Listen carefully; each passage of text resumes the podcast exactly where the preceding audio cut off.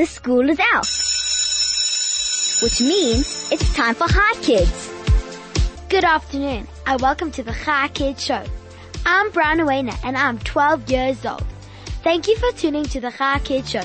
This is Chai Kids, for Kids, by Kids. So, coming up on Chai Kids today, I'm going to be speaking to Dr. Greenburg. He is a vet so just stay tuned to 11.9 Chai FM and we'll find out more about what vets do. So get ready for a very interesting show on Chai Kids today. You're listening to Chai Kids on 101.9 Chai FM. This is Chai Kids, for Kids, by Kids. My name is Brian Owena and I'm 12 years old. Good afternoon, Dr. Greenburg. Uh, good afternoon, Brian. How's your day been? Oh, well, I was very excited about this interview. Me too. I've been so excited for the whole day. I couldn't stand. I yeah. couldn't sleep for a week. Really? Mm-hmm. Wow. But you must get your sleep, so you must catch it up after the interview. okay, so so since you were so excited, let's start with the interview and the questions because I've been so excited. So, what is a vet? Well, a vet is a, a Bachelor of Veterinary Science degree that is studied at the Faculty of Veterinary Science in Onderstepoort, uh, just north of Pretoria.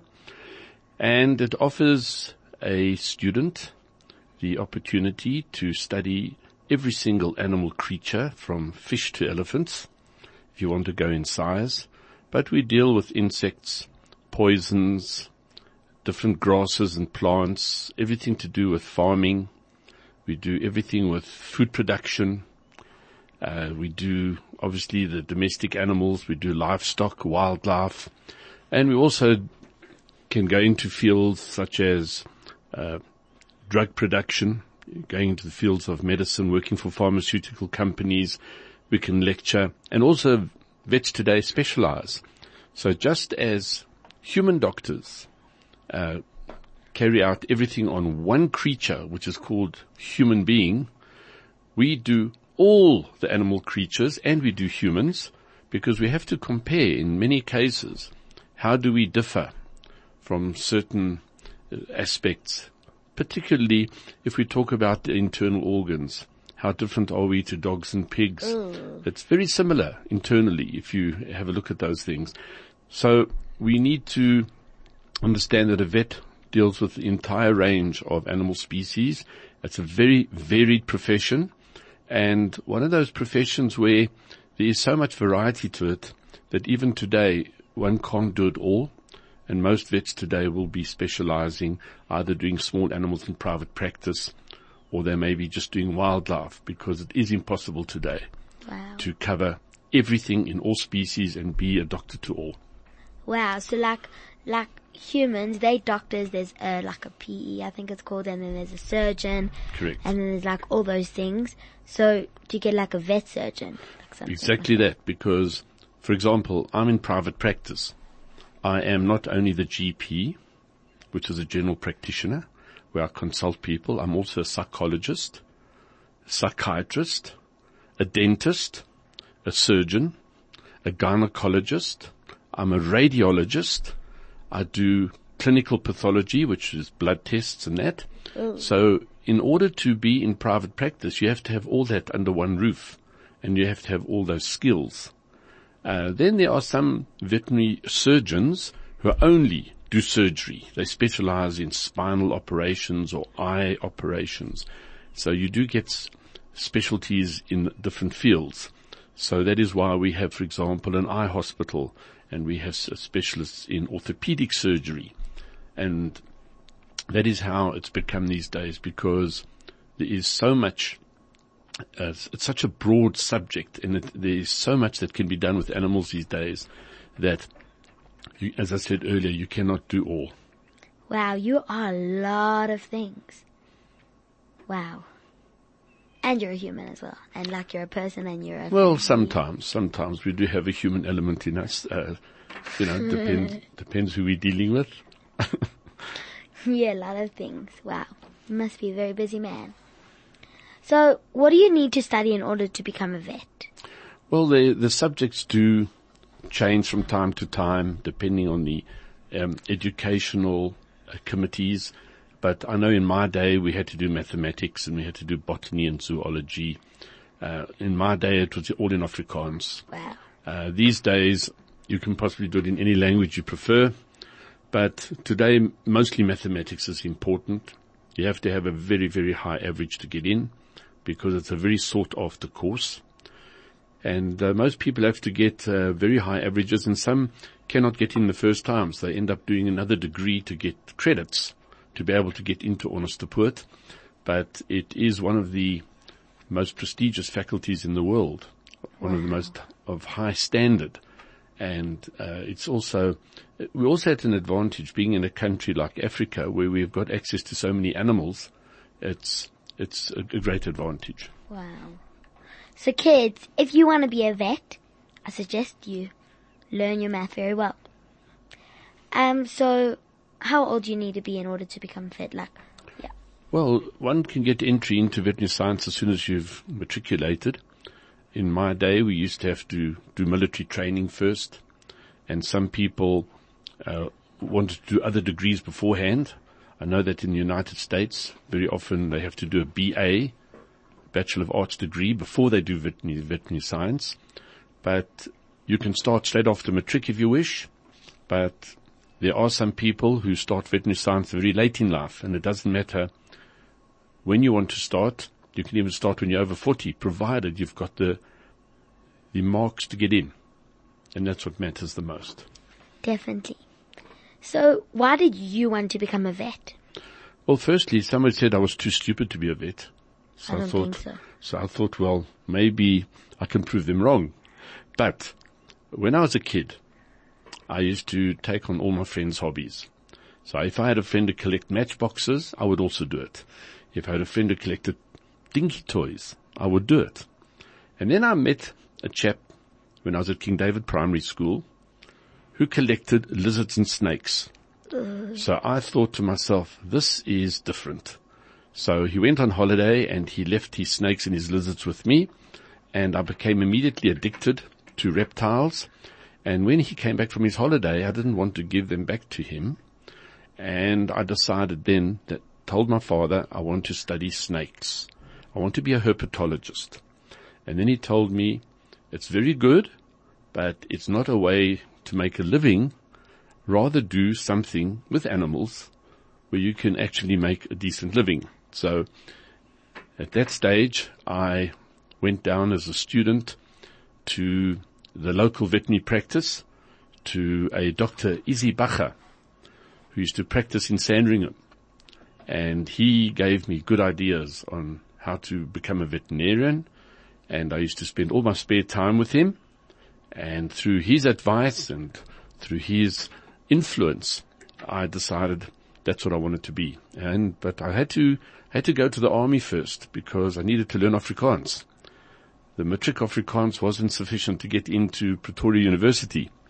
So that is how it all started. Wow, that's very good. Very, very good. So, like, you said that you straight away became uh, like attached to the snakes and stuff. So before that, what did you want to be when you grew up? I had no idea. But what I enjoyed so much is when I took my snakes to school, I used to carry them in my shirt. And I used to ride my bicycle to school because I was kicked off the buses for fighting, you see. So they were very strict in those days. You weren't allowed to fight on the buses. So they kicked me off the buses, so I had to go by bicycle to school, and I used to keep my snakes in my shirt. And um, it was it was pleasant because I loved my snakes, and I found that when I went to the tuck shop at, at the break, I could take my snake out of my shirt, and I found that everybody disappeared. So I could go to the front of the queue and get my food first. And I found that a lot of people kept a very wide berth from me, and I quite enjoyed that because I preferred to be on my own at, in, in those days, and it was how I started my life at, uh, at King David. Um, I, uh, I eventually won the hobbies exhibition in Matric because we put up a display of birds' eggs, birds' nests, birds' skulls, feathers of all the different birds, and I had quite a few other creatures there, particularly um, lizards, lizards eating uh, beetles and mealworms, and snakes eating mice. So it was quite, uh, quite interesting for, for the people at the school, but they, I think they were scared of me. That's a good way, in a good way. But I mean, I would also be scared. like, especially if a snake was there. Didn't they bite you or anything? Oh, they, the snakes could bite. Certainly they, they bite if they're scared. And it also depends how you handle them. I did keep a few poisonous snakes and I had to be very careful how I handled those because, uh, some of the snakes are, are, are very dangerous, but most of them are not. So the ones that you put in your shirt weren't dangerous? Uh, no, that, that, I usually kept a mole snake in my shirt. It was about a meter long. It went around my body twice. Uh, but I, I often used to go to the office uh, for what they called cuts, for hidings, because of my snakes, because I used to scare the teachers, I used to scare the students in the class. So very often I ended up at the headmaster. Sometimes I got two cuts or flaps or I don't know what they call them. I don't know if you're allowed to do it these days. No. Oh well, I used to go there and I used to put um, rubber in my pants uh, to act as a buffer for getting cuts. So sometimes I got two cuts, sometimes I got six cuts. It was very sore, extremely painful, but uh, I enjoyed it because I also used to race beetles in class, which uh, they didn't like, especially in Hebrew when I used to put numbers on the on, on the beetles and race them between 36 inch rulers in those days, and I got into trouble. I used to be um, a lot of mischief at, at school, Yeah, I can imagine. a lot of mischief, and unfortunately, uh, it it got me into a lot of trouble. But I enjoyed trouble in those days, and uh, so I used to take quite a few different things. We even got to a stage where a friend of mine and myself we trained a dog to bite teachers. The dog used to sit on my desk or on, on my friend's desk. His name was Myron Court. And we trained the dog that if the teacher came close and tried to tell us to get the dog out of class, the dog would growl at the teacher. So the teacher usually backed off and uh, the dog stayed on the desk while we did our lesson. So we, did, we did things, uh, which I don't think you're allowed to do today. Definitely not. Definitely not. So, do you work every day of the week or not? Yes. Uh, as a veterinarian, you have to work every single day of the week. You work on public holidays. You work on your birthday. So you never get a free? Yeah, Well, if you want to be, free, you have to uh, organize for another vet to come and stand in for you, to take time off. Like today, there's another vet looking after my practice, and for the whole week. So what I do is I might work two week, two weeks on, two weeks off, depends what I need to do. But in general, in private practice, we work every single day, usually about 11 to 12 hours a day. So, Saturday, Sunday? Saturdays, Sundays, everything. Wow. Sometimes on Yontif because a lot of our animals are not religious and we have to, we have to actually help them on, on Yontif as well. Oh, okay. So, where do you work? Ooh, I'm not allowed to advertise. Wow. I'm not allowed to. But I work in Sandton. Okay. So, um, what is like the type of animal that you see the most? Like when, like dogs, cats, which one do you? The most common animal I see is children. Those are the most common animals I see. At the vet? no, in actual fact, the most common animal we do see, definitely dogs. They're about 80% of the patients that we see. We see about 18% in cats. Then we're seeing quite a few rabbits, guinea pigs, birds. Turtles? Or tur- turtles? Uh, well, we get, um, sometimes we get an odd terrapin coming in, which is very similar to a turtle, and uh, tortoises do come in occasionally. There's some vets that don't look at those creatures because there are vets that specialize in reptiles, and it's, it's preferable that they, they do the major work. But we do see that. The majority of it is dogs, and majority today is small dogs. When I qualified, we had about 220 different breeds that were in South Africa, and these days it's been reduced tremendously because a lot of people don't keep big dogs anymore because it costs too much money to feed them. It's too much effort to take them for walks and to take them training, and they keep smaller dogs because also the properties have become smaller. So those things have changed over the years. Yeah. And also people with children don't like such big dogs. Sometimes. Exactly. Yes. Yeah. So like if let's say somebody comes to you and they they, you tell them this is what's wrong with your pet and they say, no, I don't believe that. And then what do you do? I say to them, if you don't believe me, you're welcome to get a second opinion. I would prefer to send them to somebody. Uh, so they do get a second opinion. They're entitled to that. And a lot of people do, um, across the board, all over the country. They will go to a vet and sometimes not believe the diagnosis, especially if it's a diagnosis that the animal has got an incurable condition, might have cancer, kidney failure, liver disease, or anything like that. And they would want a second opinion and they're entitled to that. And that is what is available to them. So, and we're not offended by it, uh, as long as the animal can get treated and as long as the animal's diagnosis is confirmed.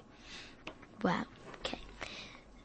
Which animals do you enjoy like, like seeing the most, like working on the most? My favorite animals in practice are dogs that have been taken to puppy socialization, to basic obedience, are well behaved, socially acceptable, without behavior problems, and the owner is well informed and um, aware of how to deal with a, a, a puppy in that it's not disobedient, it's easy to handle, and that's the type of dog that I like in practice. I also would. You're listening to Chai Kids on 101.9 Chai FM. This is Chai Kids, for Kids, Bar Kids. My name is Brian Owena and I'm 12 years old. I have Dr. Greenburg in studio with me. So if you have any questions for him, you can send an SMS to 34519 or WhatsApp to 061 or call on 010-140-3020. So let's carry on with the questions, okay? Okay. So have you ever been on radio besides for now? Yes, I, I was on Radio 702 for 18 years as Dr. Platzhund. And before that, I was on East Coast Radio, Capital Radio for about four years. Oh wow. And then I did a few stints on all the radio programs in South Africa for certain interviews and, and I've done Chai FM. Woo! Go Chai FM. We're awesome. And so all the others, but we're definitely awesome. So, how did you get the name Dr. Plat- Platzhund? Well, I had a producer uh, who emanated from Zimbabwe who decided that I should give myself a radio name because in those days you weren't allowed to mention your name for fear of advertising to the disadvantage of your colleagues. So you couldn't call me by my name and we had to find a pseudonym as did many other professionals on uh, 702 in Cape Talk. So they came up with an idea that they wanted to call me Dr. Beagle or Dr. Bassett. So I decided not to side with any particular breed, especially with a breed that's not very, not very clever. In other words, not highly trainable. So they said, what animals do I like? So I said, well, I like, I like wild dog. I like the laughing dogs, the hyenas, and what we used to call lachende behemoth. Uh, then, then I said I also like flat dogs, which are crocodiles in Zimbabwe. People call crocodiles flat dogs. So they said a plathond. And then, uh, the producer came up with the idea that they will call me Platzhund, but it also has other connotations to it because in training, if you, you're training a dog in German, Platz is to sit down. So Platz, if you're training a dog, you say Platzhund. So it has that kind of effect. Oh, Platz wow. can also mean to laugh in Yiddish. So a laughing dog is a hyena. And it can also be a flat dog. But there's other, there's other connotations with Platz. But anyway, it stuck for, for 18 years.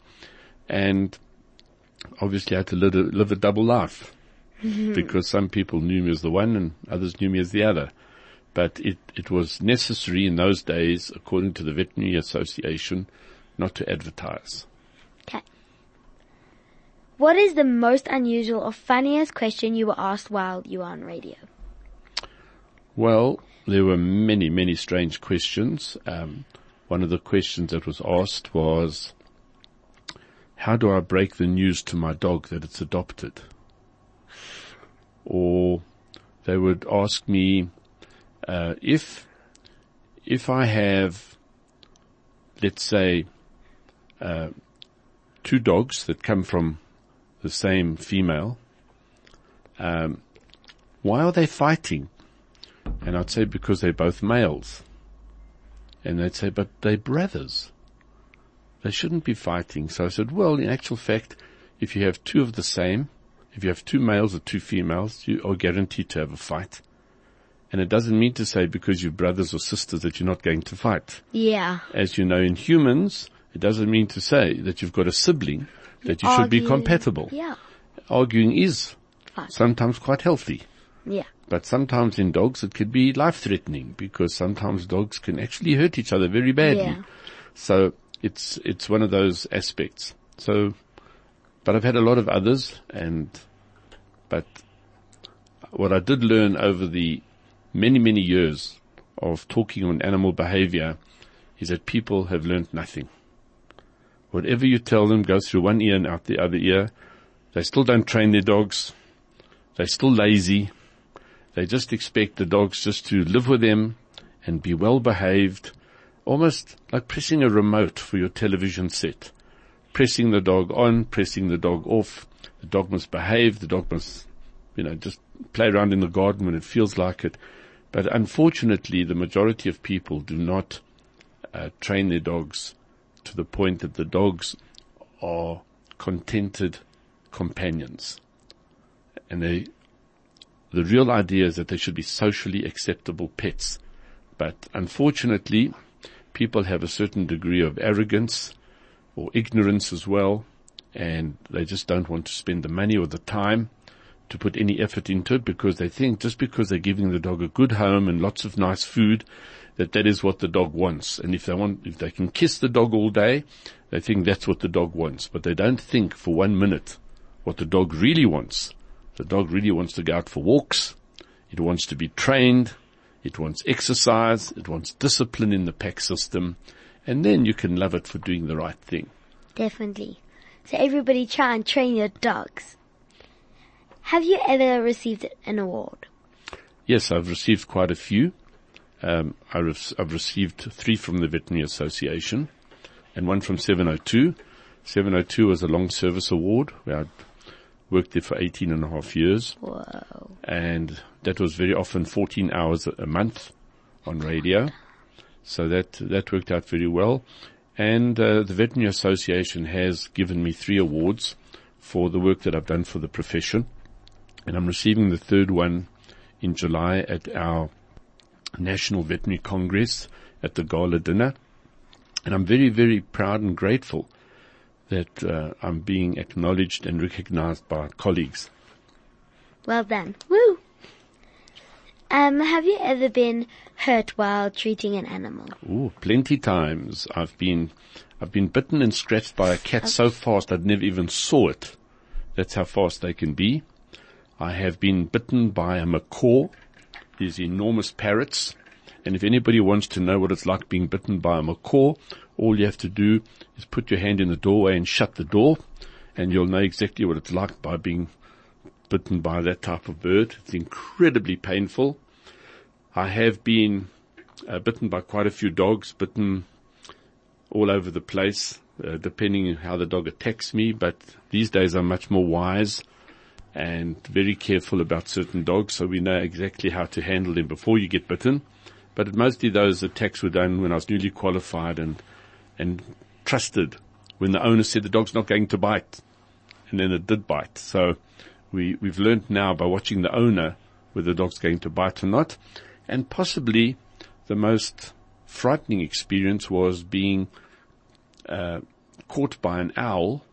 I had a spotted eagle owl that I was treating, and its talons went into my wrist, right down to the bone. And it was so painful that I couldn't even call for help until the staff were looking for me and they found me in this room and unable to speak. It was so painful. So we do get hurt, and no matter how careful you are, uh, that animal's a little bit faster. So those things do, do get to you. Oh my word. So what do you like do to make it get better? Oh, obviously you do immediate treatment. You have to. And we know exactly what to do when you get hurt. But, How? but other vets have uh, major problems. Others get kicked by horses. Some of the wildlife vets get uh, gored by, by antelope. Uh, I've got a colleague whose, whose arm was ripped by a lioness. Oh. So vets do get, that's why we've got quite a high insurance. Uh, it is a, good bit of a dangerous profession in certain, uh, specialties, yeah.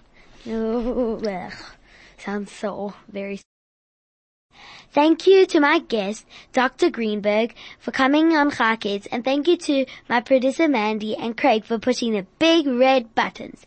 Join us on my, join us tomorrow for another Chai Kids show, only on 101.9 Chai FM. Goodbye, kids!